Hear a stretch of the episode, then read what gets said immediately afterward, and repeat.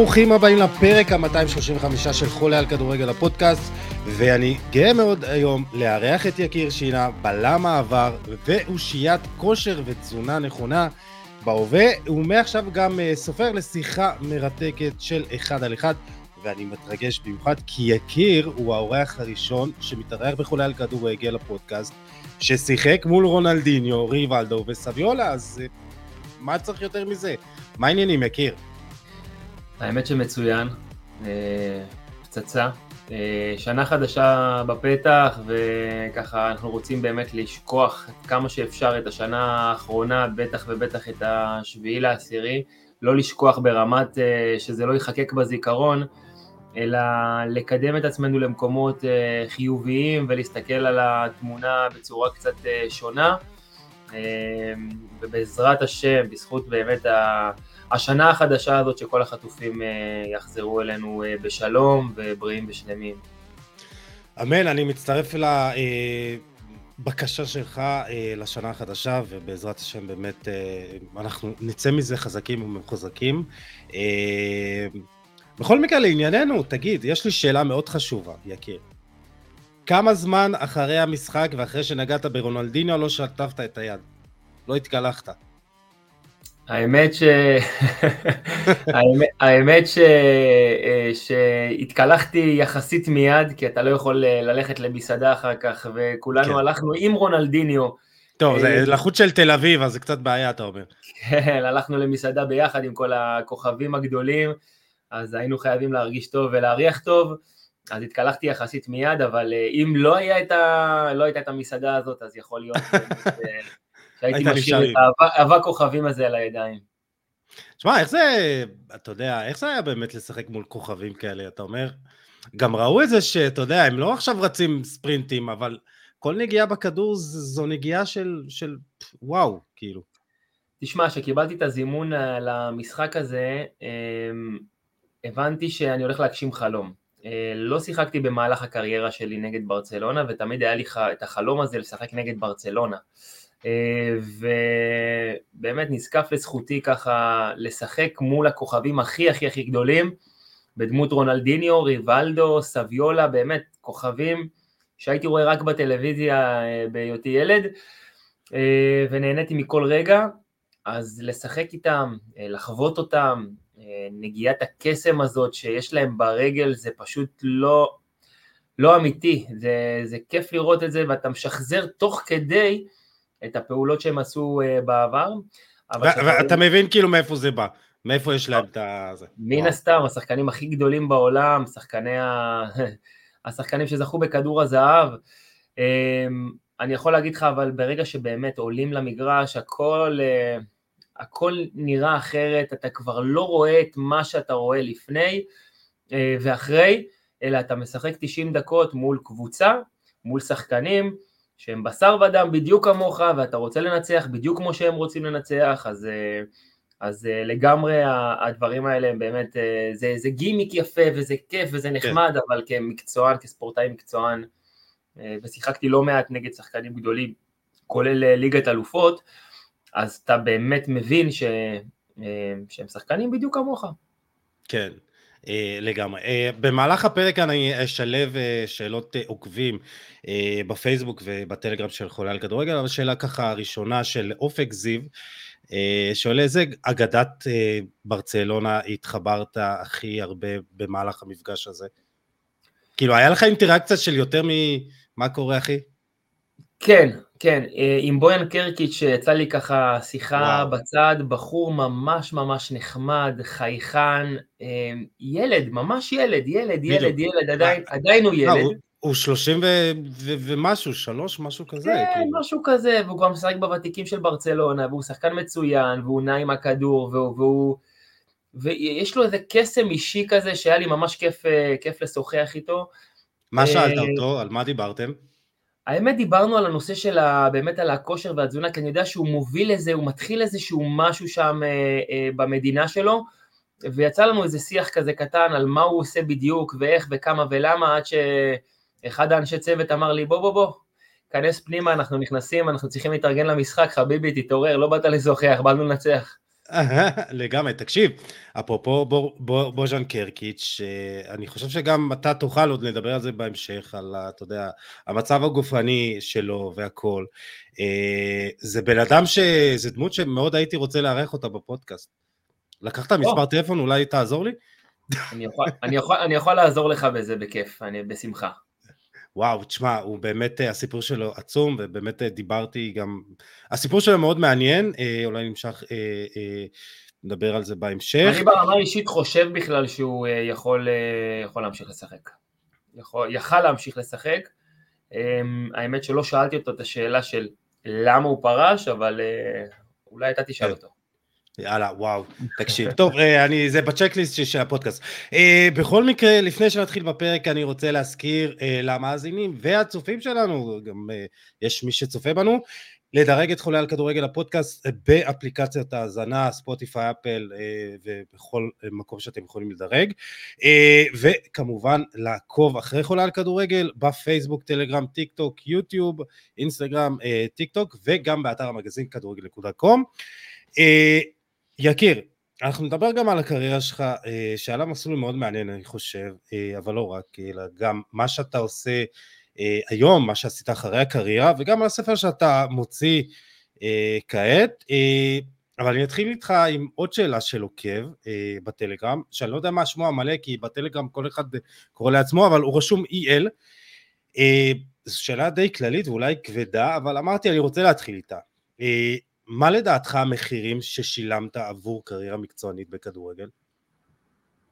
אמ, שאלה מצוינת האמת, שאלה מצוינת, היום אני הרבה פעמים גם אה, מרצה על הנושא הזה שצריך אה, לוותר ולעשות המון המון ויתורים ולשלם המון מחירים בשביל אה, לגעת בתהילה, לגעת בגביע כמו שאומרים.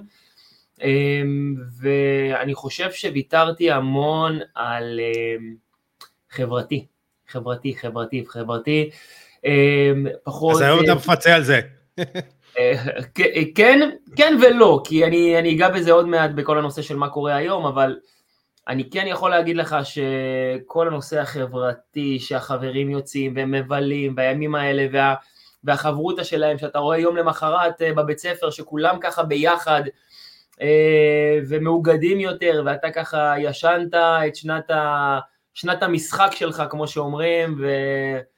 וכן, אז, אז, אז ויתורים מהמקום הזה, וויתורים אה, אה, ויתורים על, אה, שוב, על, על הרבה דברים, על בין אם זה אתה רואה את החברים שלך יוצאים, מבלים, בנות, בנים, כל אחד באמת הולך לנישה שלו, ואתה סוג של יוצר מקצוענות במהלך החיים שלך ומבין שזה הקריירה שלך, בזה בחרת, Um, היו ימים לא קלים בבחירות האלה, אני חייב לציין, לא תמיד הכל היה קל ופשוט, אבל בסופו של דבר שאתה מבין לאן uh, פניך מועדות, אתה מבין שאתה אתה צריך לעשות את זה למען משהו שאחרים חולמים עליו, uh, ולא כל אחד מוכן לעשות ולבצע את הפעולות האלה, אז uh, זה פעולות שכן, אז כן המצב החברתי uh, יחסית פגע בי, uh, מהנקודה שבאמת לא היה הרבה, הרבה בחוץ, היה יותר בבית, והכנות והכנות והכנות כל הזמן, ולשם בעצם, אה, לשם בעצם אה, חתרתי ורציתי להגיע, כן.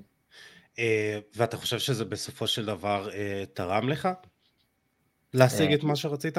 ללא ספק, ללא ספק. אני לא חושב שיש שחקן כדורגל שהגיע לליגת העל ויגיד לך ש... שהוא לא השיג את מה שהוא רצה.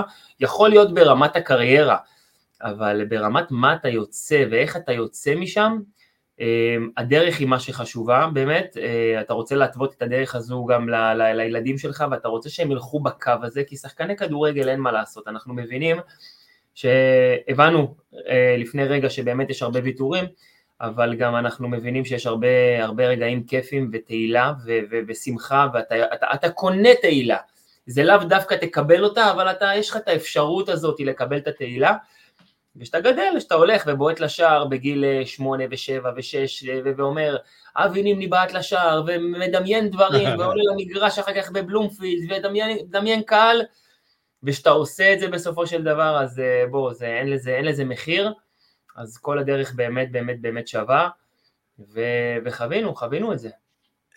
לגמרי, הצלחת להשיג את זה. מה, מה עזר לך להתקדם או להתגבר על הרגעים הפחות נעימים? החזון. החזון, הראייה המרחבית, הראייה של אה, מה יקרה במידה ואני אעשה את זה. תמיד הסתכלתי באור חיובי על הדברים ותמיד אה, ראיתי את הדברים אה, אה, אה, כתוצאה. אה, ואתה מבין שבשביל להגעה לתוצאה אתה צריך לעשות איזושהי דרך, אה, אז תמיד ראיתי את, ה, את, ה, את, ה, את התוצאה הזו שאני עושה את הכל למען. אה, וכשאתה רואה את התוצאה החיובית, אז אתה מבין שהכל בסדר. אמ, ואתה, ואתה הולך לכיוון הזה, ו, וזה מה שמחזיק אותך, זה מה שעושה אותך למי שאתה. אה, טוב, שחקנים צעירים ושחקנים צעירים פחות, תקשיבו למילים האלה ובאמת אה, תתחזקו ברגעים פחות אה, נעימים ומאתגרים. יקיר, אתה גדלת במכבי תל אביב, במחלקת הנוער, גם עלית שם לבוגרים, ואני חושב שבמיוחד, אתה יודע, סוף שנות ה-90, תחילת שנות ה-2000, אה, אולי מכבי תל אביב ונגיד מכבי חיפה היו בין המועדונים הבאמת בודדים שמספקים אה, לכל שחקן צעיר את, ה, אה, את מה שצריך כדי להתקדם. אה, תאר לי את השנים הראשונות שלך כשחקן כדורגל במחלקה. Um, התחלתי את הקריירה שלי בראשון לציון עד גיל 12-13 בערך, עד שהיה לנו משחק נגד מכבי תל אביב, ניצחנו 6-5, מאמן אגדי בשם יהודה לבני ראה אותי במשחק הזה, כבשתי ארבעה שערים, הייתי שחקן התקפה לכל דבר ועניין, סיימתי מלך השערים של כל הליגות באופן קבוע שנה אחר שנה, ומה שקרה בעצם, אה, נוצר מצב של מעבר למכבי תל אביב, אמ, ונכנסתי באמת לקבוצה שהיא כבר רצה, קבוצה מצוינת שכבר רצה. אמ, מחלקת הנוער במכבי תל אביב זה לא מחלקת הנוער של היום. היום הכל מקצועני יותר, מדויק יותר, טכנולוגי יותר. אצלנו היה הכל, אתה יודע, מכבי תל אביב, אבל עדיין היה מעל כל השאר מן הסתם. מכבי תל אביב זה תמיד שם דבר. אה, קיבלנו תמיד את האקסטרות, את הדברים של מעבר, אה, כשחקנים צעירים, עד שבאמת גם הגענו לבוגרים ושם כבר הכל, אה, הכל כבר גם חשוף לעין.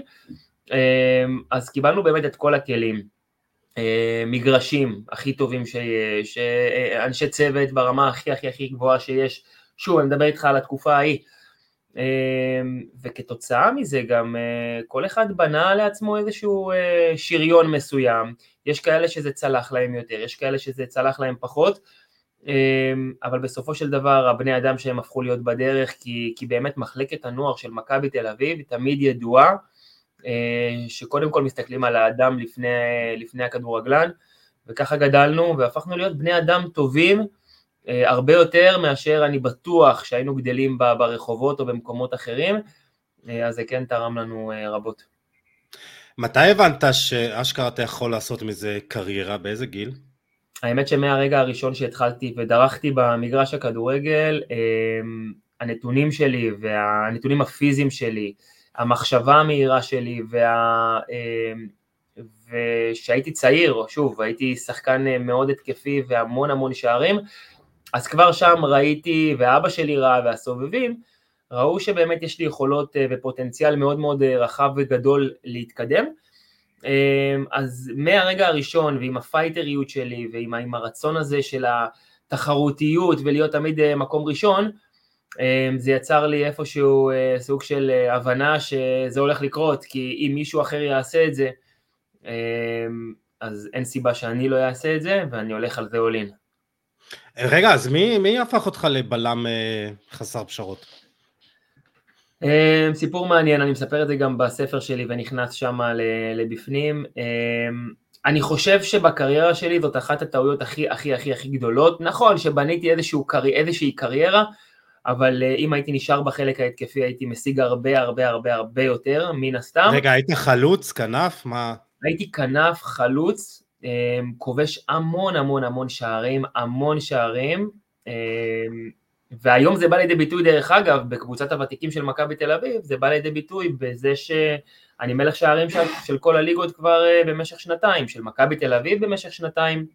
תשמע, זה לא פייר, אתה בכושר נראה לי שיא שם יותר מכל הוותיקים כן, ביחד. כן, אבל יש לך, יש לך טל בן חיים, יש לך יוסי בניון, יש לך שחקנים צעירים שרצים, שנעים, אבל האופי ההתקפי שלי תמיד היה, גם כשהייתי בלם, פשוט אחד המאמנים בגיל, אה, בנערים ב', הפך אותי למגן שמאלי בהתחלה.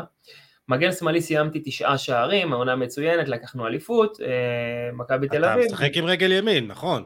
נכון, אבל יש לי שמאל גם שהיא מאוד מאוד, היא 90% מהימין, זאת אומרת היא מאוד חזקה. אה, ושיחקתי מגן שמאלי, תשעה שערים, זימון הנבחרת וכו' וכו' וכו', ואז בנערים א', במבי, רוני מאיר, הפך אותי לבלם, היה חסר איזשהו בלם באיזה משחק, הוא אהב את הטכניקה, הנעת כדור, כדור בראש, ומשם הכל היסטוריה, הפכתי להיות בלם, גם בנוח שיחקתי מגן בלם כזה, קשר לפעמים, אבל הרוב זה היה אה, בלם, עליתי לבוגרים כבלם, ניר קלינגר הפך אותי למגן ימני, אה, ושוב, אם הייתי מתביית אה, בתפקיד אחד שהוא בחלק ההתקפי, אני יודע בוודאות שהקריירה שלי הייתה נראית על אחת כמה וכמה עוד יותר טובה. הבנתי.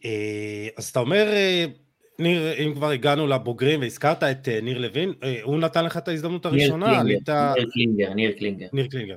אז ניר קלינגר, עלית בגיל 19, זה יחסית, עוד לפני גיל 19, אוגוסט 2004, אם אני לא טועה, תאר לי את הימים הראשונים כשחקן בוגרים. אני קודם כל אחזור איתך טיפה אחורה למחלקת הנוער, השם שלי תמיד סומן אה, לבוגרים, ואז נפצעתי משהו כמו ארבעה חודשים, נשארו חמישה-שישה משחקים לסיום אה, העונה, אמ, והשם שלי לאט לאט הלך ודעך. הגעתי למצב שהתחננתי לרן בן שמעון, אה, זה היה עונתו הראשונה כמאמן, הוא בא לנוער של מכבי, התחננתי בפניו שייתן את המשחקים האחרונים כי ניר קלינגר מגיע, ממש ישבתי לו על הראש ואמרתי לו בבקשה תיתן לי לשחק, חזרתי רק מפציעה, יש לי כמה משחקים להוכיח את עצמי והאם כן או לא, השם שלי כבר מזמן לא עלה בקנה של עלייה לבוגרים, אה, ובסופו של דבר הצלחתי וצלחתי בזה, עשיתי שישה משחקים מדהימים, אה, וניר היה בכל המשחקים הללו, ראה, אה, התרשם, עליתי לבוגרים ביחד עם עוד שלושה שחקנים מכל השנים של 85 אה, עם כל הניפויים וכו' וכו' וכו', עלינו בסופו של דבר ארבעה שחקנים, זה אני, עידן ביטון, אח של אלי, ברק ורד ושגיא מזרחי, עלינו ארבעה, התחלנו את האימונים, ניר הציג אותי. כאחד שמזכיר את עצמו באחד, האירועים של מכבי תל אביב, בהצגת שחקנים במלון קרלטון, והוא נתן לי, הוא נתן לי במה, הוא נתן לי לשחק את כל המשחקי האימון, אה, הייתי חלק מאוד מאוד מאוד מאוד טוב אה, בהשתלבות שלי עם הבוגרים של מכבי תל אביב, אמ, ויצאתי למחנה אימונים, מה שאף אחד מהשנתון אה, לא יצא, הם נשארו בבית, אני היחידי מה-85 שיצא למחנה אימונים, אה, וזו אותה עונה שבעצם אה, התחלנו להבין שאנחנו אה, מרחק פסיעה מליגת אלופות. כאחד שעולה מהנוער לבוגרים מיד לקבל ליגת אלופות זה היה, אוף, זה היה משהו שלא ניתן לתאר במילים. מנוער לשחק נגד הפועל בת ים, אתה עולה ביום בהיר אחד ואתה משחק מול יובנטוס, ביירן, אייקס, רואה אותם ממש את הכוכבים האלה מרחק אה, נגיעה ממך, אמ, וזה אחת החוויות הכי מדהימות שעברתי כשחקן, אבל היה לי כיף, נהניתי. אמנם חברתית לא היה לי פשוט להשתלב, כי היה שם כבר כוכבים ואנשים שבאמת ככה עשו דבר או שניים, לקח לי זמן להשתלב אה, חברתית, אבל אה, מבחינה מקצועית השתלבתי והשתלבתי טוב, והייתי חלק מהעונה הזאתי. חלק טוב. אה, תספר קצת אה, חוויות מאותה, אה, מהעונה הזאת בליגת האלופות, זה יחסית, מכבי עשתה קמפיין לא, לא רע בכלל.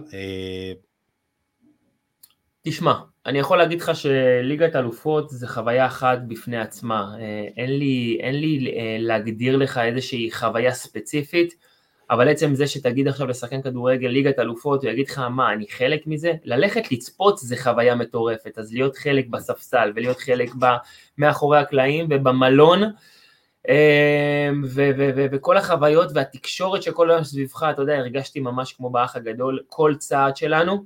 כל צעד שלנו היה מלווה במצלמות ותוכניות טלוויזיה, כי זו הקבוצה השנייה בעצם שהייתה אה, בליגת אלופות אחרי מכבי חיפה, וזו הפעם הראשונה של מכבי תל אביב. אמ, ו... ואתה יודע, החיבור בין כולם, היינו סגל כל כך גדול של 28-30 שחקנים, והייתי בסגל אה, אה, לא מעט פעמים במשחקים הללו.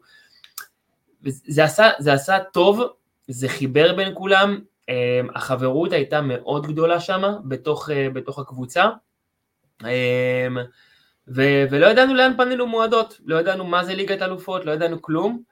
וזאת הייתה עונה פשוט חוויה. אמ, אני יכול לספר לך אבל איזה חוויה אחת שעברתי אה, באחד ה... אה, אחד המשחקים אז היה פילים, לא היה את האייפונים כן. היה את הפילים, ו... ואני אגרתי תמונות והצטלמתי עם כל המיבמי, עם אוליבר קאן, ועם בלק, ועם סטפן אפיה מיובנטוס, ויצרתי לעצמי איזה, היה פילים אז של איזה 80, 80 תמונות, משהו כזה, ויצרתי וצילמתי וצילמתי וצילמתי.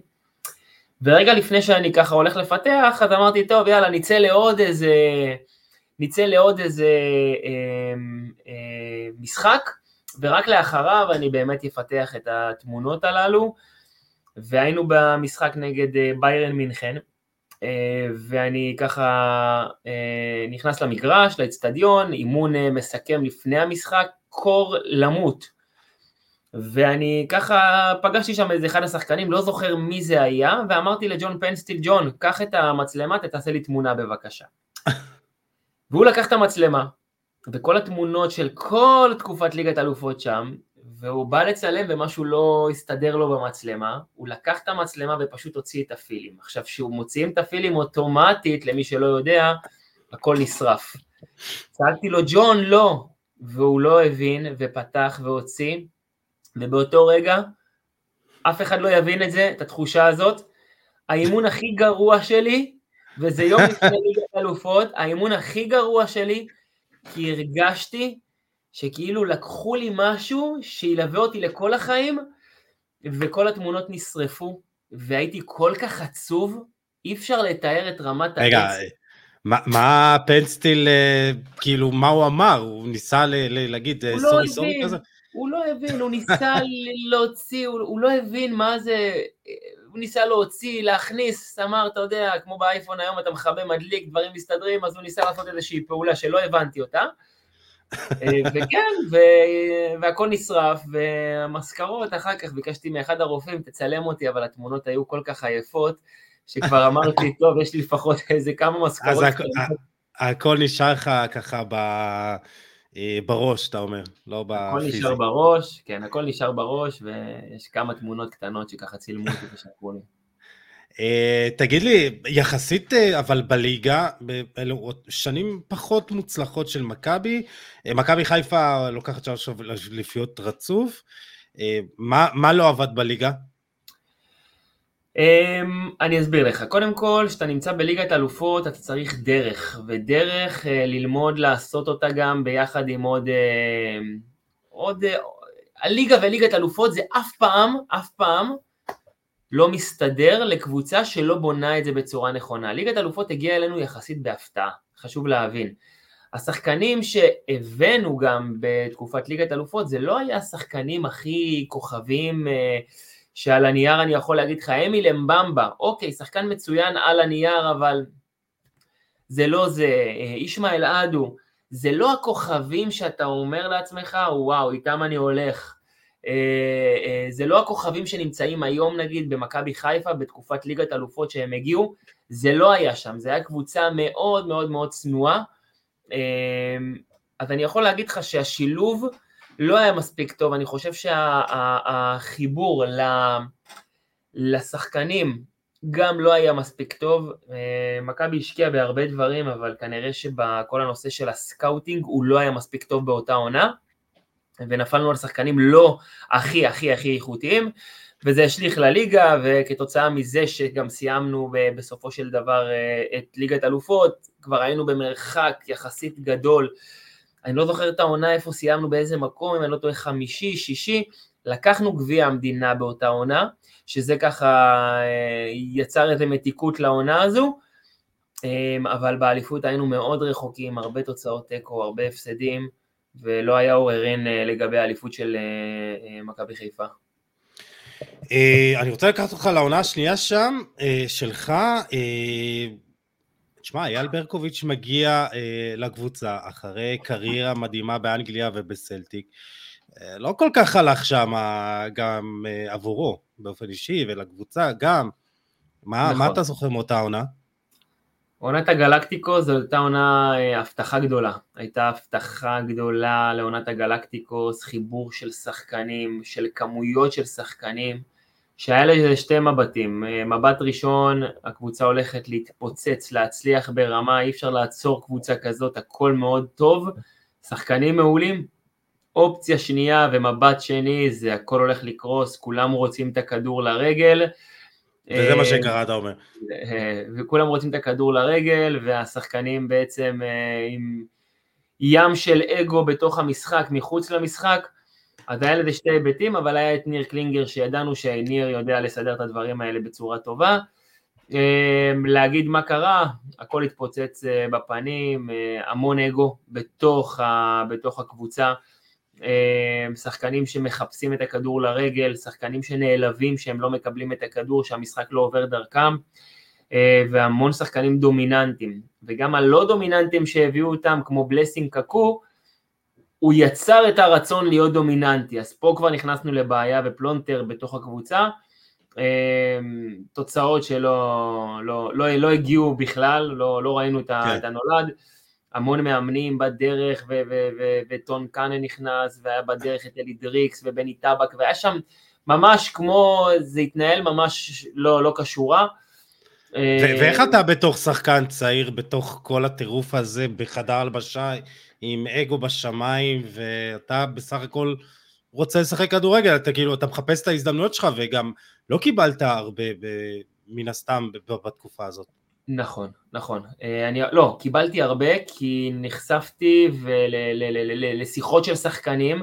אני יכול להגיד לך שהייתי מגיע שעה לפני כל אימון, למרות שהיית צריך להגיע 45 דקות, הייתי מגיע שעה וחצי לפני כל אימון, רק כדי לשמוע את הסיפורים של אייל מדבר בחדר הלבשה ומספר את הסיפורים על אנגליה, ואתה יודע, הוא יודע לספר סיפור ואתה מקשיב, ו... ונוצר איזה גם כימיה ביני לבינו אה, טובה. אמ, יש המון סיפורים, גם מתוך אה, חדר ההלבשה וגם אה, מחוצה לו. אה, תן את העסיסי ביותר. אני אתן לך את העסיסי ביותר. כשאייל ברקוביץ' הגיע, אחת ההתניות שלו לקבוצה הייתה לקבל 500 מנויים. וכתוצאה מזה הוא אמר, אני אחלק את זה לאנשים מעוטי יכולת, לחיילים, ל... אני אחלק את זה, וזה היה ממש משהו מדהים, מדהים, מדהים. נתנו לו, אה, נתנו לו 500 אה, מנויים, הוא השאיר את זה באוטו.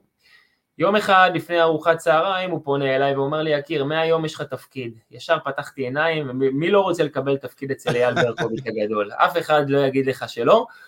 והוא אמר לי, יש לך תפקיד, מהיום לפני כל ארוחת צהריים, איך שסיימנו את האימון, אתה עוד עם הבגדים של האימון, אתה הולך להדליק לי את המזגן בבנטלי. ואמרתי לו, אוקיי, אין שום בעיה, אני אעשה את זה באהבה רבה, זה כבר היה לי כבר כאילו ברוטינה, כמו שאתה בא מנקה את הנעליים אחרי האימון, זה כבר היה ללכת לאוטו בקריית שלום, יש את החניות, פותח לו את הרכב, מדליק לו את המזגן, כדי שאחרי האוכל כבר המזגן אה, יעבוד ויהיה לו כיף להיכנס לאוטו. ואז אה, יום אחד אני נכנס לרכב ורואה מלא מלא מלא מנויים ככה יושבים אה, אה, בצידי האוטו, ואתה יודע מה זה מנוי לשחקן צעיר, כל, כל החברים שלך רוצים להגיע למשחקים, אתה מקבל רק שניים, ואתה רוצה שיהיה לך עוד. עכשיו יצרתי חברות עם אייל, אז אמרתי לעצמי, התלבטתי ימים. איך, איך לבקש ממנו, אתה אומר? איך לגשת אליו, איך להגיד לו את זה, תקשיב, אני רוצה מנויים. אז uh, בסוף עזרתי אומץ uh, ופניתי אליו ואמרתי לו, תקשיב אייל, ראיתי שיש לך הרבה מנויים. אני יכול לקחת 2-3, ואז הוא אמר לי, תן לי לחשוב על זה. תן לי לחשוב על זה, אבל אני לא הבנתי שזה כאילו uh, היה בצחוק. תן לי לחשוב על זה, יום למחרת הוא חזר אליי ואמר לי, תשמע, אתה ילד חוצפן מאוד. אמרתי לו, למה חוצפן? ונבהלתי, ממש בהעלאה של ילד שרואה את אייל ברקוביץ' ולא מבין על מה הוא מדבר איתו, והוא אמר לי, אתה ילד חוצפן מאוד, אמרתי לו, אבל למה, אני, למה חוצפן? וכאילו ממש בתמימות, אתה לא יכול לבקש ממני מנויים, אני מקבל את המנויים האלה, אני צריך לחלק אותם, אתה לא יכול לבקש ממני, תקשיב טוב, הלכתי לישון ולא הצלחתי להירדם. יום למחרת הוא קם בבוקר ואמר לי, היום שאתה פותח את הרכב, תיקח כמה מנויים שאתה רוצה. וזה כאילו ירדה לי אבן מהלב, חיבקתי אותו ואמרתי לו, וואי, אתה יודע איך נבהלתי? הוא אמר לי, כן, אני יודע, אבל זה בסדר להרגיש את זה ליום אחד, לא הייתי נותן לך להרגיש את זה ליומיים. הלכתי uh, לרכב, לקחתי uh, ארבע מנויים, כל החברים שלי קבוע בשער ארבע, אה, חמש. חשבתי כבר תיקח ארבעים, אתה יודע. לא, אני לא כזה, אני לא כזה. אני, אני אקח ארבע כדי שגם הוא לא ירגיש בזה, כי אני יודע שזה היה לעוד אנשים. לקחתי ארבע מנויים והיה לי באופן קבע שישה מנויים, הייתי מחלק אותם, שער ארבע, חמש, כל החברים מגיעים. זאת הייתה עונה באמת uh, כיפית, שהייתי רואה את החברים בקהל באופן קבע, זה היה עושה לי גם, uh, גם טוב.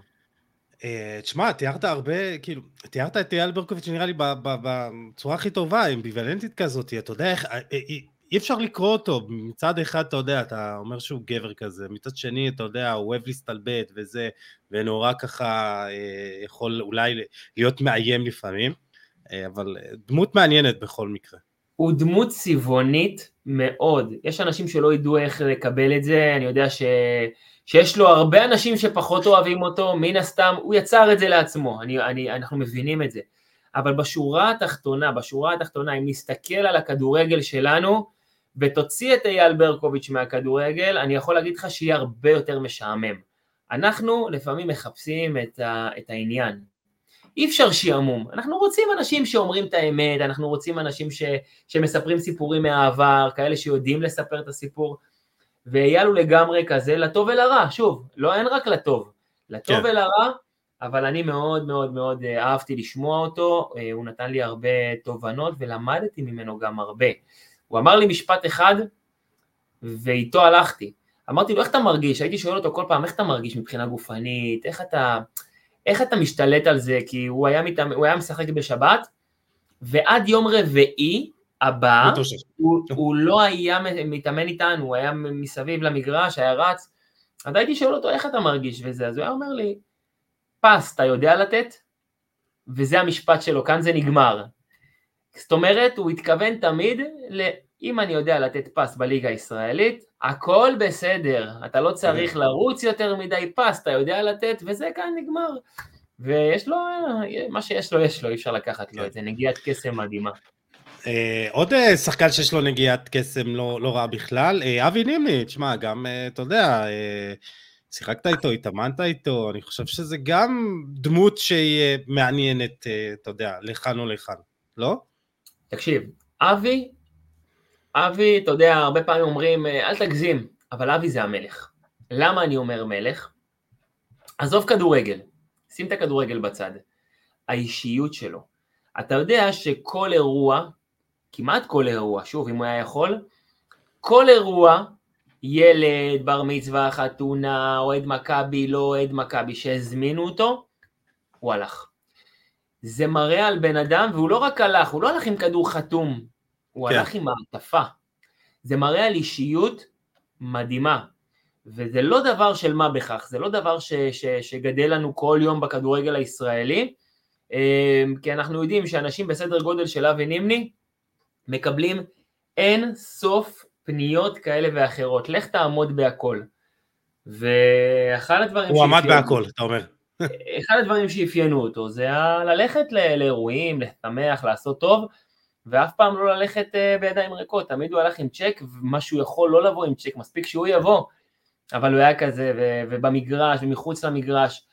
זהו, איך, איך אתה בתור, אתה יודע, הוא אגדת מועדון, ואתה שחקן צעיר שעולה מהמחלקת נוער, שואף, אתה יודע, כמובן להיות... אה, הכי טוב שאתה יכול. איך, הוא, הוא תורם לשחקנים צרים? הוא תרם לך? הוא תרם לי המון.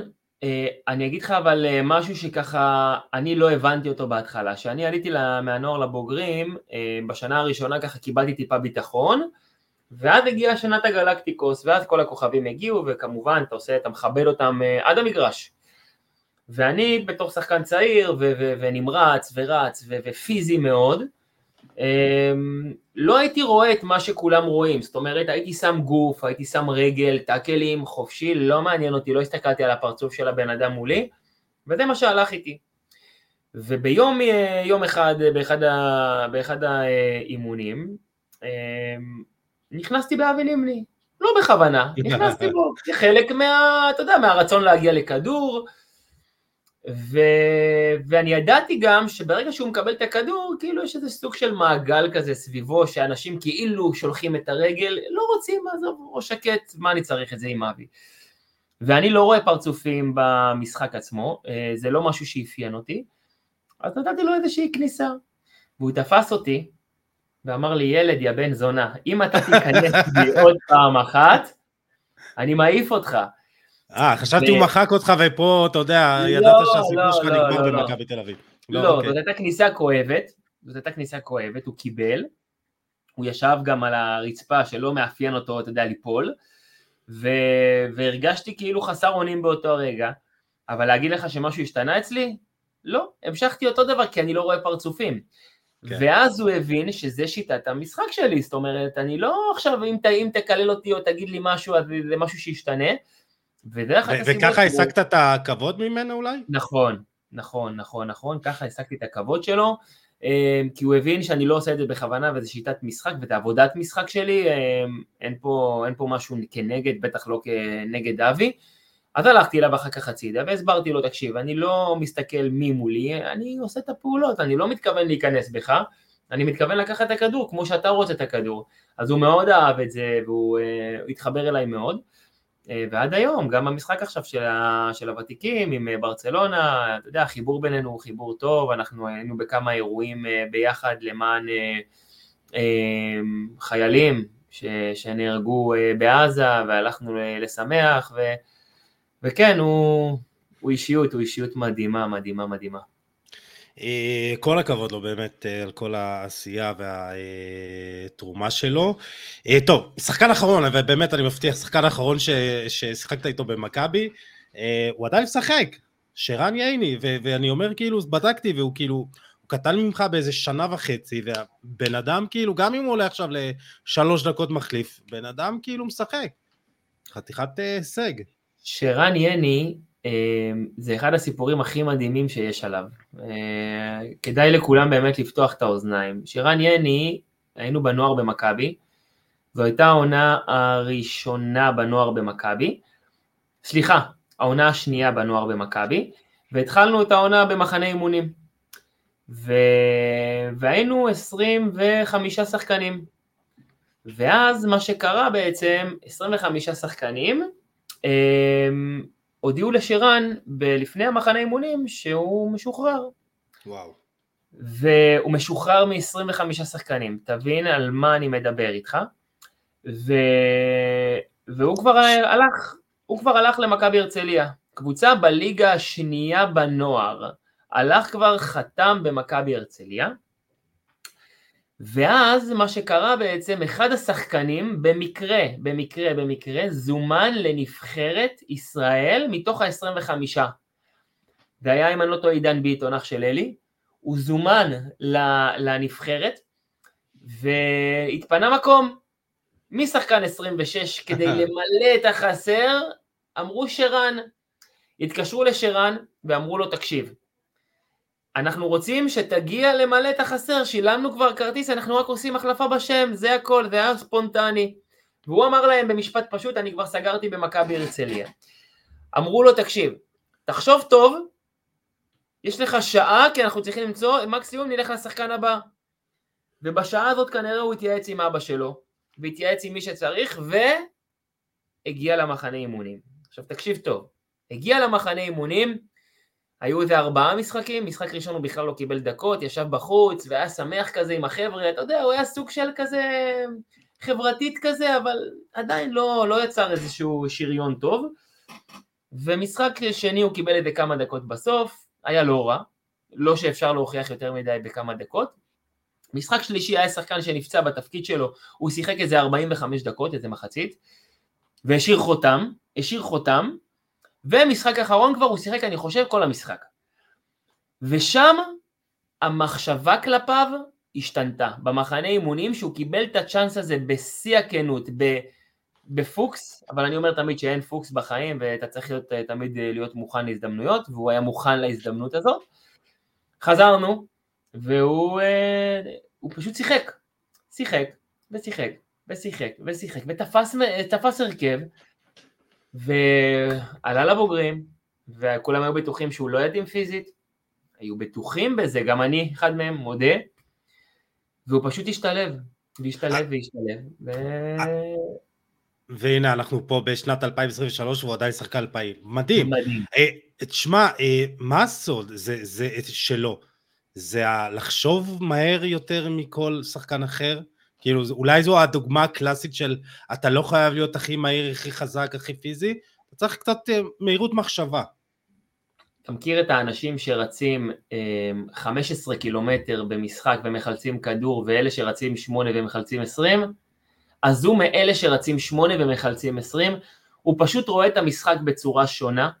אם תשים לב ויראו את זה בקילומטרז שלו, תמיד הוא לא היה רץ הרבה. הוא היה רץ מעט ומחלץ הרבה, הוא היה מפיק מהקצת את המקסימום, זה שרן יני, וזה מאפיין אותו, זה אפיין אותו שנים גם אחורה בתקופתו כ, כשחקן אה, אה, נערים ו, ו, ו, וילדים, הוא לא רץ הרבה, אבל הוא יודע לאן לרוץ, הוא רץ למקומות הנכונים, הוא התפתח מחשבתית, הוא התפתח גופנית, אה, והוא חברתית מוסיף המון. קפטן המון שנים. שמע, זה סיפור הצלחה מעורר השראה. Uh, לגמרי, טוב, אנחנו בפרק הזה של uh, הרבה uh, דברים כאלה. Uh, טוב, נתקדם קצת במהלך הקריירה שלך, אתה במשך שש שנים אולי, שבע שנים, אתה מושל לקבוצות כאלה ואחרות. Uh, מתי אתה מבין שאתה צריך לצאת uh, החוצה ממכבי? בהתחלה, אתה יודע, לשאלה הראשונה. אה, לא הבנתי את זה עד שלא הראו לי את הדרך החוצה יותר נכון, הייתי, ב, הייתי שתי עונות אה, מלאות אה, ואז הגיע אלי כהן השריף בעונה השלישית והחליט על סמך זה שהוא ראה כמה אימונים שאני פחות מתאים אבל הוא השאיר אותי על הגחלת, השאיר אותי ככה על אש קטנה ואז אמרו לי שאני יוצא למחנה אימונים ועד בשנייה האחרונה לא יוצא למחנה אימונים, טוב מה אני עושה, אין לי כל כך עם מי לדבר. אה, מחכה שהם יחזרו, אומרים לי אל תחפש כרגע קבוצה, חוזרים, אתה חוזר לאימונים כרגיל, אה, וזה בדיוק מה שהיה, רק לא עדכנו אותי שאני חוזר ורץ מסביב, אה, אני וסלם אבו סיאם, ועד שהוא נתן לנו דקות משחק אז הוא שם אותי מגן שמאלי ואותו בלם כאילו להחליף בין התפקידים וכאילו אין, לא היה טעם לזה. הרגשנו שמשהו פה חורק בגלגלים והתחלתי לחפש קבוצות. אמרתי הרבה לא, אה, ובינתיים המשכתי במכבי, מאוד רציתי להמשיך במכבי, אך יחד עם זאת גם רציתי לשחק, והבנתי שעם אלי כהן זה לא משהו שיקרה, אה, ואז בעצם התחיל איזה שיתוף פעולה עם אה, אבו סובחי בבני לוד, ומשם הכל היסטוריה, הלכתי לשם, זו קבוצה שעלתה מליגה ארצית ללאומית, זה היה פשוט מזעזע.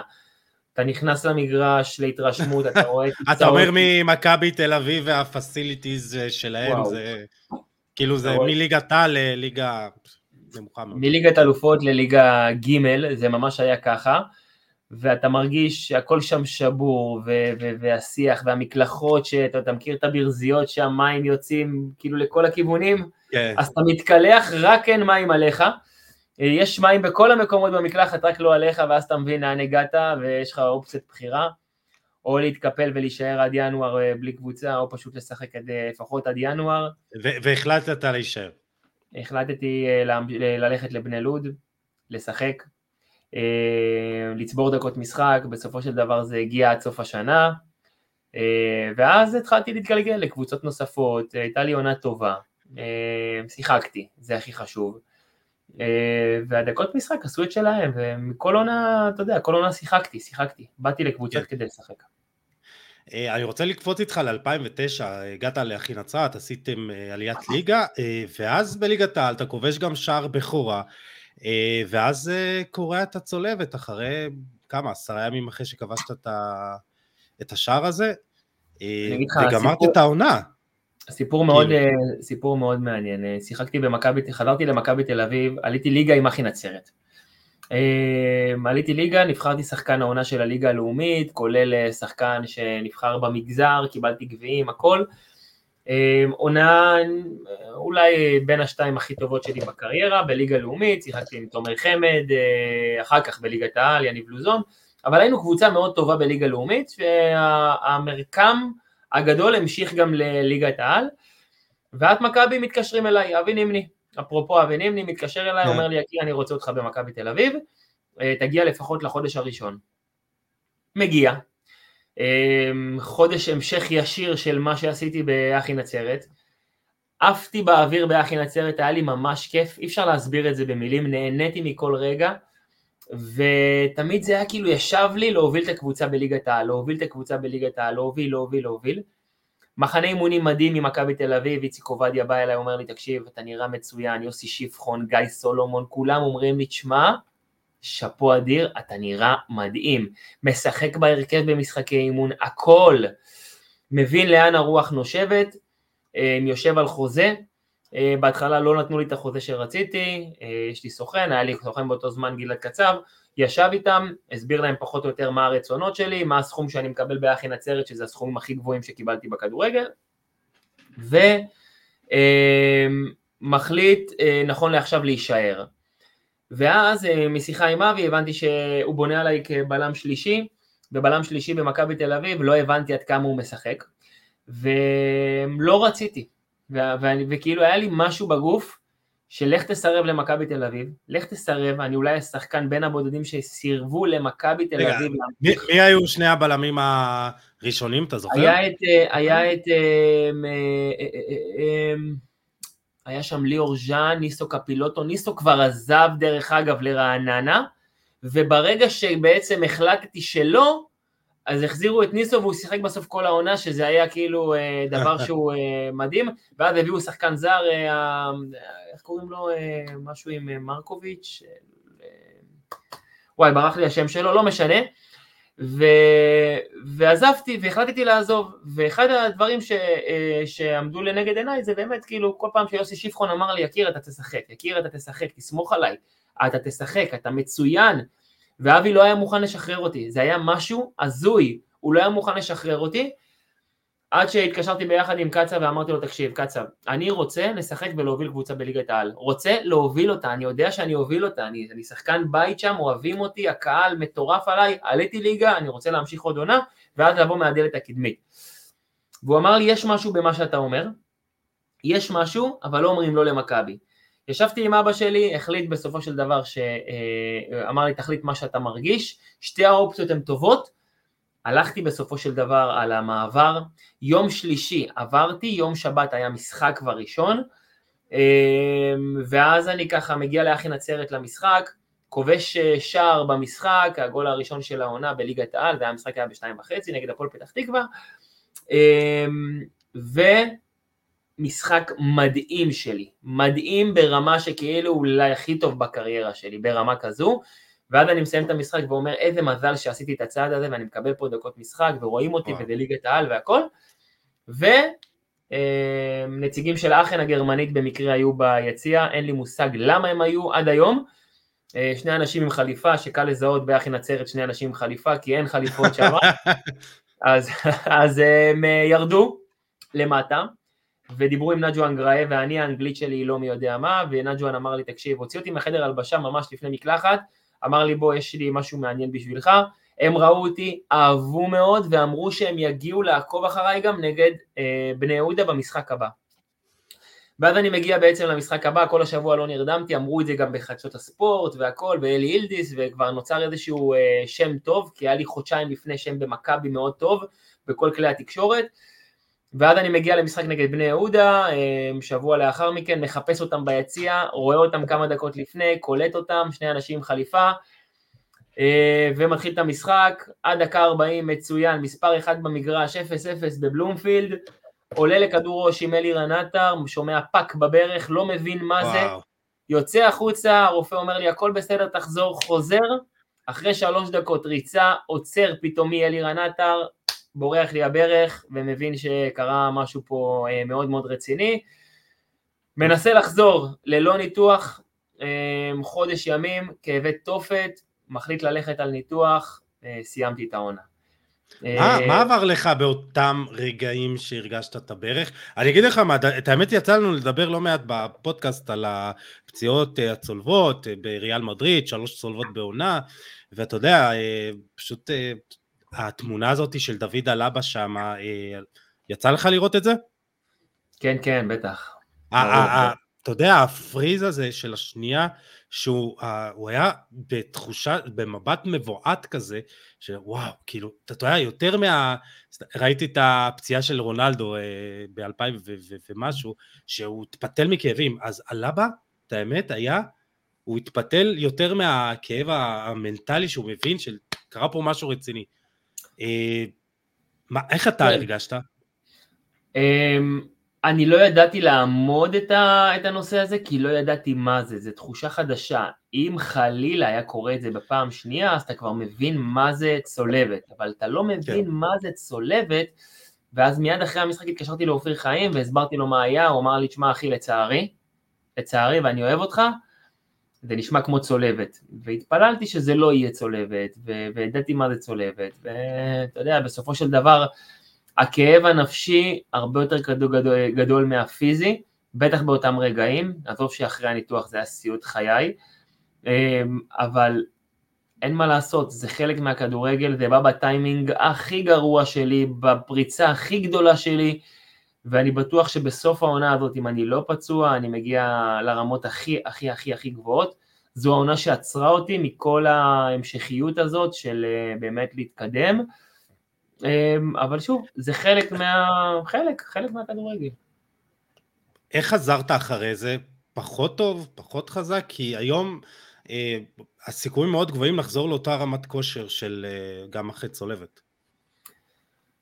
חזרתי אה, ובנו קבוצה בהפועל רמת גן בעשרה ימים, ופנו אליי הפועל רמת גן, ליגת העל, שלומי דורה, אמר לי, יקיר בוא תשחק אצלי, אבל איך אתה מרגיש קודם? אה, אז אמרתי לו, תשמע, אה, כואב, אבל אני, תוך כדי האימונים, הברך תשתייף טיפה, היא תרגיש יותר טוב, והתחלתי את האימונים, כאבי תופת, לא מראה לאף אחד, אבל כאבים שאין לתאר אותם, מתקדם עם העונה, הפועל רמת גן, עונה גרועה מאוד ברמה האישית, כתוצאה מחזרה וקבוצה מאוד מאוד מאוד מאוד גרועה, אולי אחת הגרועות שהייתה בליגת העל אה, במשך כל השנים, בנו אותה ממש בעשרה ימים, הכל היה מהיר, שחקנים זרים מתחת לכל ביקורת, ברמה שאף אחד כבר לא שיחק, אמ, ו, והמון המון, אה, המון, המון אה, רגעים לא פשוטים היו לי שם, אמ, גם ברמה האישית שלא הצלחתי להביא את היכולות שלי, וגם אה, ברמה החברית והקהל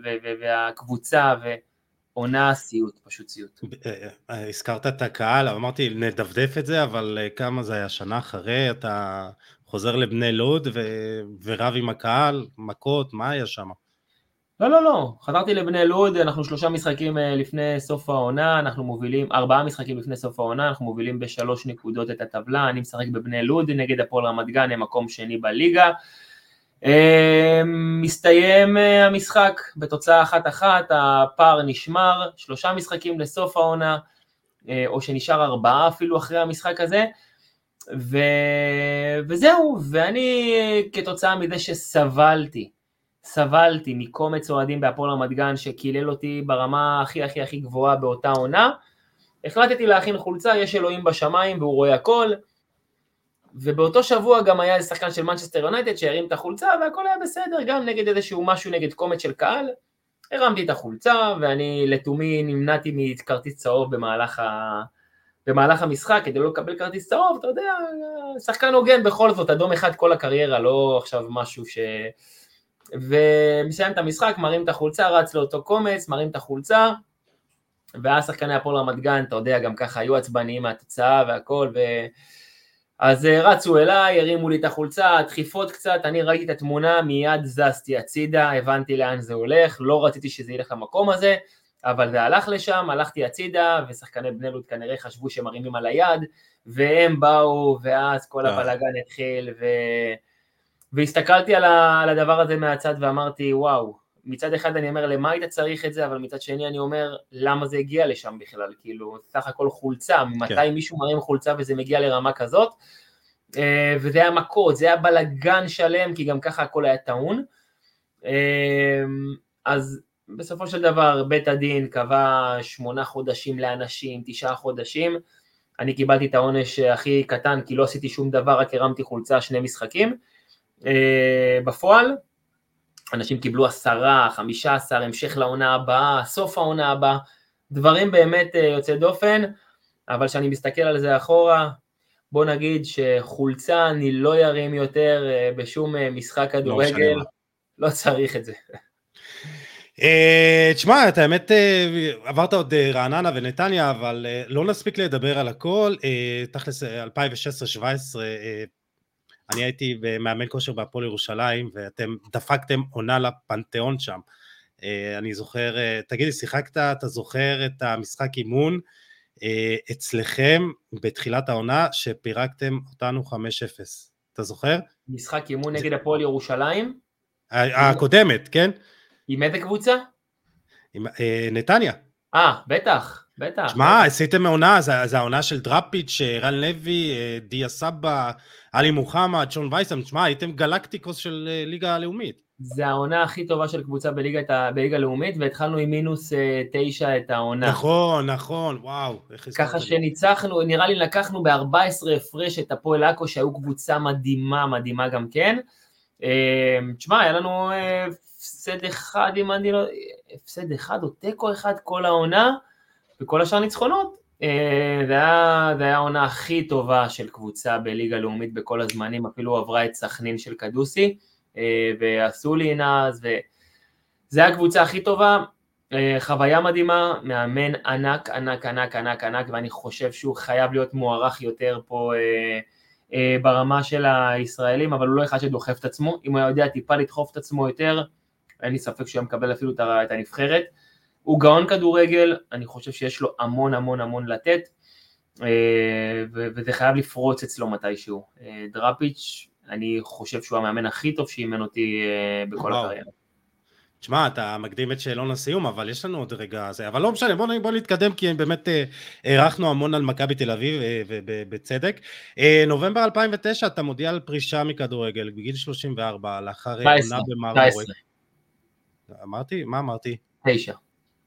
אה, 2019, כן, כן. אוקיי. אה, כמובן, אה, נובמבר 2019 אתה מודיע על פרישה מכדורגל, גיל 34, אה, לא פתחת את אותה עונה, אה, הזכרת אה, גם הרבה פציעות, זו הסיבה שבעצם אה, הגעת להחלטה הזאת? לא. ההחלטה נטו נטו נטו מתוך מקום, ש... מתוך מקום עסקי, לא מתוך מקום של כדורגל. סיימתי עונה בראשון לציון, אלדד שביט הגיע למרמורק, הייתה לי אפשרות ללכת להמון קבוצות, הייתה לי עונה מדהימה, ועונה אה, אחת אחרי עלייה ממכבי נתניה. אה, היה לי הרבה אופציות, מרמורק הגישה לי הצעה באמת שהיה לי קשה לסרב, אלדד שביט, חבר, מכר, אה, מעריך אותו מאוד, פנה אליי, אמר לי בוא קח אתגר על עצמך, קרוב לבית, יאללה, זרמתי. קבוצה לא טובה, נבנתה שם, לא טובה בלשון המעטה, דברים שם לא, לא הסתדרו, 200 מאמנים היו שם באותה, באותה חצי עונה, והעסק שלי התחיל להתפתח, להתפתח ממש, אמ, ואז הייתה לי החלטה, אה, לקבל החלטה, האם אני רוצה להמשיך בכדורגל, שזה אהבת חיי, אה, ועדיין לא לקדם את העסק כמו שאני רואה לנכון, או פשוט לעצור את זה, אה, וללכת all in על העסק שמתפתח בצורה מדהימה. הודעתי אה, לצוות שאני עוזב, קיבלתי את ההחלטה לעזוב, באותו, באותם ימים היה חסר שם בלמים, היה שם כאוס ענק, עזבתי, קיבלתי את ההחלטה, פרשתי ממשחק פעיל, וזה הצעד הכי טוב שעשיתי ברמה הכלכלית, ברמה החשיבתית, ברמה ההתפתחותית, הצעד הכי נכון שעשיתי לעצמי, ונכנסתי מיידית לעולם העסקים. אומרים ששחקן כדורגל מת פעמיים, אז אני יכול להגיד שאצלי זה לא קרה. אצלי, בעזרת השם, אתה יודע, בגיל 120 נלך בשיבה טובה, אבל כל הנושא של, של ההגעה הזאת להחלטות, היא הייתה מאוד מאוד פשוטה, כי היה לי משהו אחר ביד לפתח. זהו, אני, אני, אתה מתאר משהו שהייתה לך את הזכות לבחור לסיים את זה בתנאים שלך, איך שאתה רוצה ומתי שאתה רוצה. נכון, היה לי את האפשרות הזאת גם הכלכלית, כי בניתי משהו אה, מאוד יציב אה, מבחינת עסק, וגם ברמה של אה, בוא, הודעתי, הקבוצה לא הולך לה גם ככה, זה לא שאתה עוזב אותה עכשיו בשיא, הקבוצה לא הולך לה, אני מאמין שהיא תמצא שחקנים, אני מוריד מעצמה, אני מוריד להם חוזה לא פשוט, כי אני רוצה לעזוב, ומכאן כבר, אתה יודע, לקחתי את הצעד הזה, ויום למחרת כבר הייתי הכי שלם עם ההחלטה הזאת, התחלתי לבנות את החיים של עצמי, ושוב, מאותו רגע, שנה קדימה כבר העסק uh, התפוצץ. Um, כן. אז זהו, זה מוביל אותנו לעסק, ואתה יודע, לא, לא הזכרנו, אבל אתה uh, מספר אחד באר בלייף ישראל. כמו שאמרתי, גורו תזונה וכושר גופני. אה, קבוצות ספורט, קהילה עצומה ואין ספור אנשים שעובדים איתך. אני, אני אגיד את זה בצורה פשוטה, אני, אני מאמן לאורח חיים בריא.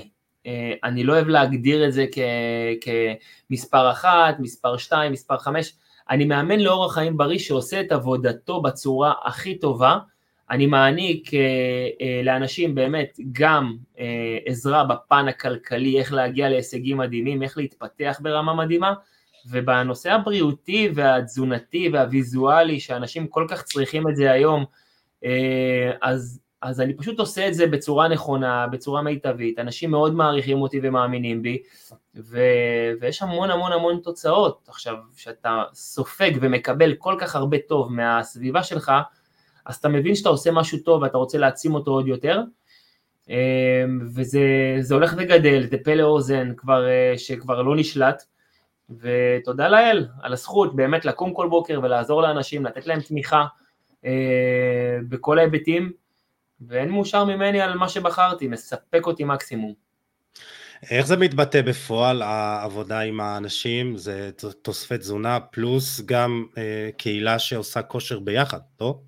נכון, מדובר בתוספי תזונה שמשלימים לנו בעצם את החוסרים שנובעים מתזונה לקויה ומאיכות האוכל הקיים, זה פשוט משלים, זה כמו שאני עכשיו לוקח uh, טלפון, ממלא אותו ל-100%, מטעין אותו ל-100%, אין לך צורך, אתה צריך להוציא אותו מהמתן, אותו דבר ככה הגוף שלנו, הוא מרגיש ומורגש לו שהוא ב-100%, הוא לא צריך uh, דברים נלווים, הוא לא צריך אוכל נלווה, הוא מרגיש שהוא מדויק, אז ככה זה גם מונע ממך הרבה חשקים של מתוק, מלוח, לאכול בשעות מאוחרות, וככה אתה באמת יוצר לעצמך הרגלי אכילה uh, נכונים. אה, וביחד עם כל הפן של ההתפתחות והלמידה והאיכות החיים והאימונים שלנו והלייפסטייל והכל, נוצר פה באמת קהילה, קהילה אקטיבית ובריאה וזה כיף, זה כיף, זה כיף, זה מדהים, זה לקום כל בוקר עם סיפוק אדיר, אה, מה שהיה לי ימים מאוד קשים בכדורגל, אני יכול להגיד אה, שפה זה הבחירות שלי. אתה עושה את התיקון של, ה, של ה, כמו שאמרנו, החברתי. חד משמעית, חד משמעית. הנושא החברתי הוא מאוד מאוד חשוב. והמעטפת הזאת סביב אה, מוצר תמיד תמיד תמיד היוותה עבורי אה, איזושהי אה, השראה, ששם אני צריך באמת לשים את הדגשים, והדגש הוא שם. יש שחקן מאוד נחמד בעולם שהוא פרזנטור, זה קריסטיאנו רונלדו, ואני חושב שהוא המודל המספר אחד של איך ספורטאי, לא כדורגלן, ספורטאי צריך להתייחס לגוף שלו. יש גם סיפור מעניין מאחורי זה. כן, האמת שרונלדו זה, זה אחד הסיפורים הכי הכי הכי מעניינים. אה, רונלדו היה לקוח של דודה שלו ארבע שנים בפורטוגל, היא הייתה שולחת לו מוצרים באופן קבע, אה, הוא היה משתמש במוצרים ללא ידיעת אף אחד, הוא היה עושה את זה בסתר. לאחר ארבע שנים הוא ראה הוא התפתח, גם מבחינה גופנית, גם מבחינת המשחק שלו, היכולות הפיזיות שלו הלכו ועלו, והוא החליט לפנות במייל לחברה שהוא רוצה להיות פרזנטור של החברה, לא מדבר אליו הנושא הכספי כמו שמדבר אליו באמת הנושא של להעביר את המוצרים הללו הלאה, כי המוצרים האלה באמת שינו את אה, גופו מקצה לקצה, ובאותו אה, רגע החברה הסבירה לו שהוא לא יקבל את הסכומי העתק שהוא יכול לקבל במקומות אחרים, כי זה פחות רלוונטי, אבל כן הם היו שמחים שהוא יהיה פרזנטור, ומאז הוא uh, פרזנטור, הוא משתמש הדוק במוצרים, הוא תמיד מדבר עליהם בכל רעיון זהו, ואפשר להאמין לו, סליחה שאני קוטע אותך, אפשר להאמין לו, אתה... כולנו זוכרים את המסיבת עיתונאים שיש שם את הבקבוק של, של הקולה, והוא פשוט מוריד את זה, ל, אתה יודע, ש... מתחת נכון. לשולחן. כאילו, זה בן אדם שאפשר להאמין לו שהוא באמת משתמש ובאמת, אה, אתה יודע, מאמין במוצר הזה. נכון, הוא, הוא בן אדם משכמו ומעלה ברמת המקצוענות, ואם הוא בחר הרבלייף, הוא בחר הרבלייף, לא הנחיתו עליו את זה, זה היופי. אם הוא בחר הרבלייף, אז אפשר להבין שבאמת הדברים פה אה, נראים אחרת, הוא גם יצר מוצרים עם, ה, עם הפנים שלו, שבאמת נותנים לילדים גם איזושהי השראה. ו, ותוצאות, שזה הכי חשוב. אז אה, שהוא, שהוא כן, אז מי לא, אתה מבין? כאילו, זה מדהים. Uh, טוב, בוא, בוא נגיע לספר, ככה אנחנו מתקרבים לקראת סיום. Uh, לפני שבוע וחצי חשפת שאתה אחרי שנתיים וחצי של עשייה, אתה uh, מוציא ספר וקוראים לו ליהנות מהקושי כל הדרך להצלחה, אז ככה בקצרה איך נולד הספר, מה אנחנו הולכים לקרוא בו. אמ, הספר נולד אה, מתוך מקום של אה, התמודדויות עם המון קשיים אה, בדרך. אמ, אנשים לפעמים מסתכלים על התוצאה הסופית ולא יודעים מה הבן אדם עבר בדרך עצמה, והדרך היא מה שמהווה וגורמת לבן אדם באמת להתפתח ולגדול. אמ, הספר הזה גם, הוא פונה לכל וכלל הגילאים, בין אם זה שחקנים צעירים שרוצים להתפתח ברמת הכדורגל, לראות את הקשיים ולהבין שסוג של דמיון מודרך גם אם עכשיו הכל טוב, חכה עוד מעט זה יגיע, ותדע להתמודד איתם ולא להרים ידיים ו- ולברוח. אה, זה פונה לבעלי עסקים שרוצים באמת להתפתח, ו- ו- וחלק מהספר זה מעולם הכדורגל, מהמגרש, ממגרש הכדורגל למגרש העסקי. אה, המעבר הזה בין הדברים שהרבה טוענים שכדורגלנים השכל שלהם ברגליים, אז אני קם פה ומוכיח, אה, ומוכיח שזה לא נכון, ומוכיח חד משמעית שזה לא נכון, ואני כל כך חושב ש... אה, שאנשים שיקראו את הספר הזה, בסוף יבינו עד כמה ההתפתחות היא חשובה, כי הייתי שחקן כדורגל וחייתי חדרי הלבשה וחייתי מאמנים, והשפה היא לא תמיד הכי גבוהה, אבל כשאתה מחליט משהו ויוצא החוצה לאור הזרקורים האמיתיים, אז אתה מבין שאתה רוצה להתפתח לא אה, אה, בהיותך שחקן כדורגל, אלא הרבה מעבר לזה, והספר הזה באמת פונה להכל ומלמד פשוט איך לסגל הרגלים של הנאה מקושי. פשוט ליהנות מהקושי, כי לכולנו יש קשיים. אם תסבול, אז הקושי לא ייעלם, אתה פשוט תגרום לעצמך עוול גדול יותר, אבל אם אתה באמת תסגל את ההרגלים האלה של הנאה מקושי, שגם ככה קורה, וגם ככה קורה הקשיים האלה, אה, אז זה פטנט אדיר, ואני חושב שמי שיקרא את זה ילמד להתמודד עם קשיים בצורה הרבה יותר פשוטה, וזה יעזור לו ויתרום לו בחיים. נהדר, אז אה, מתי אפשר אה, לקרוא, אה, מתי הוא יוצא הספר? הספר יוצא משהו כמו שלושה ארבעה ימים, הוא נכנס ממש היום לבית הדפוס, עוד כמה... אה, לא, אתה יודע, זה לא עכשיו איזה הדסטארט או משהו, הוא כבר יוצא. הוא, הוא כאילו כבר יוצא, הכל... הוא כבר מוכן, עותק שמש יצא, כבר הכל מסודר, אישרתי את הספר באופן סופי. אתמול, היום הוא ייכנס להדפסה, ייקח כמה ימים של פרוצדורות, והוא יוצא החוצה.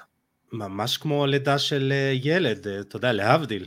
ממש, זה לידה לכל דבר, זה עבודה עיקשת, זה עבודה יומיומית, סיזיפית. תשמע, זה שנתיים וחצי, זה לא תשעה חודשים, זה גם עוד יותר כאילו, אתה יודע, משהו שאתה מחכה לו הרבה זמן. זה שלוש לידות. שלוש לידות ביחד, כשאתה מקבל את זה בסופו של דבר, זה ה baby, תוך כדי יש התאמות, תוך כדי אנחנו מתאימים את עצמנו לטווח הקצ... האחרון. יש המון המון המון מחשבות, איפה כל דבר נכנס, זה חתיכת עבודה, אבל אין לי ספק שהיא תשתלם. אתה גאה בזה, אתה אומר. חד משמעית, זה אחד הדברים שבאמת אני יותר גאה מכל מה שעשיתי, להוציא ספר ולהראות באמת את, ה, את האופי שלי, את האיכות של, של מה שבן אדם יודע לייצר ויכול לייצר, וזה ידבר לכולם באופן ודאי. Uh, טוב, יש לנו שאלון סיום, אבל שאלה קצרה של נועם צדוק לגבי כדורגל חופים. Uh, שיחקת קצת, גם ביתר ירושלים, תשמע, לפחות לא שיחקת, ב, אתה יודע, על הדשא, לפחות ב, על החול. זה משהו שנראה אותך עוד כאילו ממשיך שיחקתי, עם זה? שיחקתי 13 שנים בכדורגל חופים. שיחקתי בכל הנבחרות, ישראל, טיסות, המון טיסות לחו"ל, משחקים נגד ברזיל. תשמע, אנחנו לא רעים בכדורגל חופים, לא? אנחנו לא רעים בכלל, יש לנו אחלה של חופים, אנחנו עושים את זה, אנחנו שחקני כדורגל שמביאים את עצמנו, והטכניקה הישראלית תמיד באה לידי ביטוי, וטכניקה בכדורגל חופים אנחנו צריכים, המשחקים הם, הם באוויר. אני יכול להגיד לך שזה אחד המשחקים הכי מאתגרים מבחינה פיזית, כן. הוא לא קל, הוא לא קל, אולי הוא נראה קל, כי אנחנו הופכים אותו הרבה פעמים לקל. אמ, כדורגל חופים כבר אין אה, קרוב לשלוש שנים מאז תקופת הקורונה, אין כדורגל חופים אה, מקצוענית עם שידורים וכולי, בתקווה שנחזור, וכמובן אני יחד עם זה אני חוזר בכל הכוח. חד משמעית. יופי, אז אה, נועם צדוק, אני מקווה שענינו לך על השאלה. שאלון סיום, בגלל שהארכנו המון בפרק, מילה שתיים, זה, זה עליך, סבבה? כאילו, אין לי בעיה להמשיך יותר, אבל אם אתה רוצה, מילה שתיים, אה, אה, שאלה ותשובה, סגור? אוקיי. דמות אחת בעולם שהיית יושב לבירה או שייק בריאות. אני לא יודע אם אתה שותה בירה, אז הוספתי שייק אה, בריאות חלבון, אה, כן. אה, הייתי יושב עם אה, ליאונל מסי. אה, עכשיו דיברנו שעה על רונלדו, טוב. אין אצלי, אין אצלי. כן, אין אצלי, אה, אני לא מסתכל על זה. סגור. אה, טוב, אה, המאמן הכי טוב שהיה לך, אניטה דראפיץ'. חד משמעית. השחקן הכי טוב ששיחקת איתו? ראובן עובד. וואו, וואו. הכי טוב ביפר, ביפר, אין מספר 2. לא, גם יותר מברקוביץ' ונימי? אין מספר 2 לראובן עובד, אין מספר 2, אין, פשוט אין, אין, אין. תק... אני חייב להגיד, להרחיב פה, יש המון, אה, יש לא מעט אה, אנשים שאני מראיין, הם פוליטיקאים, אומרים, כן, שיחקתי עם המון, אני, אני אוהב את הישירות שלך, שאפו. כן, אני חייב, אני חייב להיות כנה, כי הוא השחקן הכי טוב שגדל בישראל, רק חבל שדברים לא הלכו כ... כמו שהוא זה רוצה. כואב, זה, זה מקרה כואב. כואב מאוד, סיפור עצוב. אה, השחקן הכי טוב ששיחקת נגדו, רונלדיניו? אה, השחקן הכי טוב ששיחקתי נגדו, אה, כן, במקרה זה קרה עכשיו, אבל כן, כן. ובקריירה? ובקריירה? בקריירה אה, פלרמו, מבוקה ג'וניורס, החלוץ. וואו. כן, מה, מדהים. משחק אימון? משחק באצטדיון בלומפילד, מכבי תל אביב בוקה, וואו, איזה שחקן מטורף. הוצאתי לו כדור מהקו, ואני חושב שזה אחד הכדורים הכי מטורפים ששחקן הוציא מהקו, אני חייב להראות את זה מתישהו בסטורי שלי. יש, אה, יש אה, שידור כאילו? יש, בטח, לזה יש תיעוד? יש הכל, יש הכל. פנסטי לא הרס את הזה, פילים בזה. לא, לא, זה לא. עדיין אה, קיים, וניצחו אותנו 1-0, וואו, איזה שחקן. אז זהו, יש שאלה הבאה, זה מי החלוץ הכי אה, קשה שהיה, אה, שהיה לך הכי קשה לשמור עליו, אז זה פלרמו? אמ, כן, כן. וישראלי? ישראלי, אה, לדעתי שי הולצמן. וואו. שי הולצמן, מה, אנשים לא יודעים, הוא אחד הסקורים הגדולים ביותר בכדורגל. אני חושב הכי, הכי גדול. מדהים, שחקן, כמה גולים, וואו, כמה גולים. אה, הבלם הישראלי הטוב ביותר היום, או מי שאתה חושב שיהיה הכי טוב? אה, הבלם הישראלי הטוב ביותר, אה, האמת שאני החזקתי מאוד משחר פיוון, מאוד החזקתי ממנו, משהו בזה שם מתפספס, אני, אני מאוד אוהב את הסגנון משחק שלו. להגיד לך מי היום, האמת שאין לי, אין לי מישהו שאני יכול להגדיר אותו שהוא הולך להיות הדבר הבא, בטח בטח לא... סתיו למקין? בקווי הגנה, האמת, להגיד לך, אני מכיר את סתיו למקין, אני לא חשוף לכדורגל היום כמו שהייתי חשוף בעבר, אמ, אז אני לא מכיר את סגנון המשחק שלו כל כך, חוץ מנבחרת הנוער. אה, הוא נהדר. אה, הבלם הטוב בעולם כיום? אתה רואה כדורגל? אה, הבלם הטוב בעולם כיום? אני רואה כדורגל, אבל לא, לא הרבה, לא הרבה. אני אגיד לך את האמת, אני כל כולי נתון אה, למען הצלחה של אחרים היום, ו... יאללה. ומשחקי כדורגל לפעמים, אתה יודע, זה כאילו שואב אותי למקום שלא, זה לא מקדם אותי, בקיצור, נו. אה, שלוש שאלות אחרונות ואני מבטיח, הרגע הכי קשה בקריירה? הרגע הכי קשה בקריירה זה אה, הפציעה בברך, בטיימינג הכי גרוע. כן. אה, הרגע הכי שמח?